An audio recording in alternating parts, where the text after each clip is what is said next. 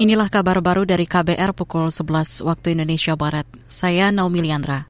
Presiden Joko Widodo meresmikan moda transportasi LRT Jabodebek pagi ini. Jokowi mengatakan proyek LRT Jabodebek menghabiskan anggaran sekitar 32 triliun rupiah. Kepala negara berharap masyarakat bisa beralih dari kendaraan pribadi ke transportasi umum massal.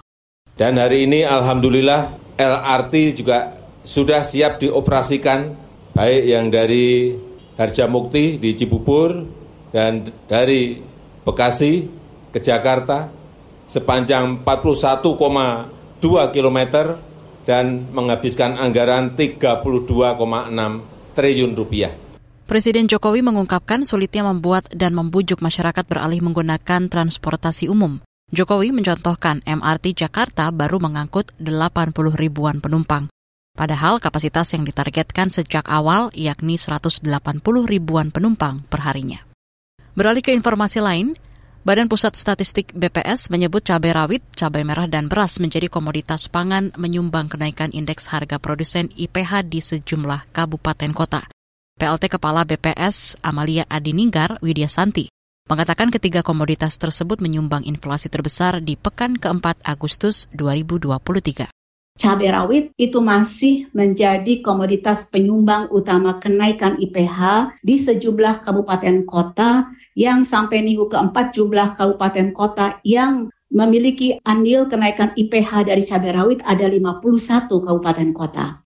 Kemudian cabai merah minggu lalu hanya 26 kabupaten kota, tetapi kemudian di minggu keempat itu naik jumlahnya menjadi 39 PLT Kepala BPS Amalia Adininggar Widya Santi mengatakan harga komoditas daging ayam dan telur ayam ras sempat naik pekan lalu. Namun saat ini menjadi penyumbang penurunan IPH di akhir Agustus. Amalia menyebut harga kedua komoditas pangan tersebut cenderung turun di belasan kabupaten kota di tanah air. Terakhir ke lantai bursa, indeks harga saham gabungan IHSG menguat pada awal perdagangan hari ini.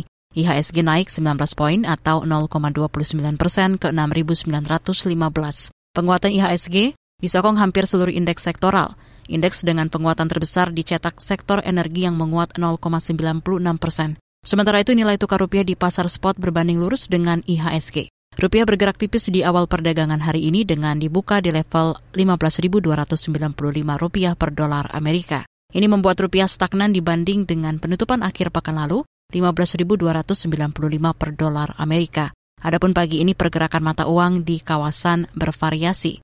Won Korea Selatan menjadi mata uang dengan penguatan terbesar di Asia setelah melonjak 0,09 persen. Demikian kabar baru dari KBR, saya Naomi Liandra.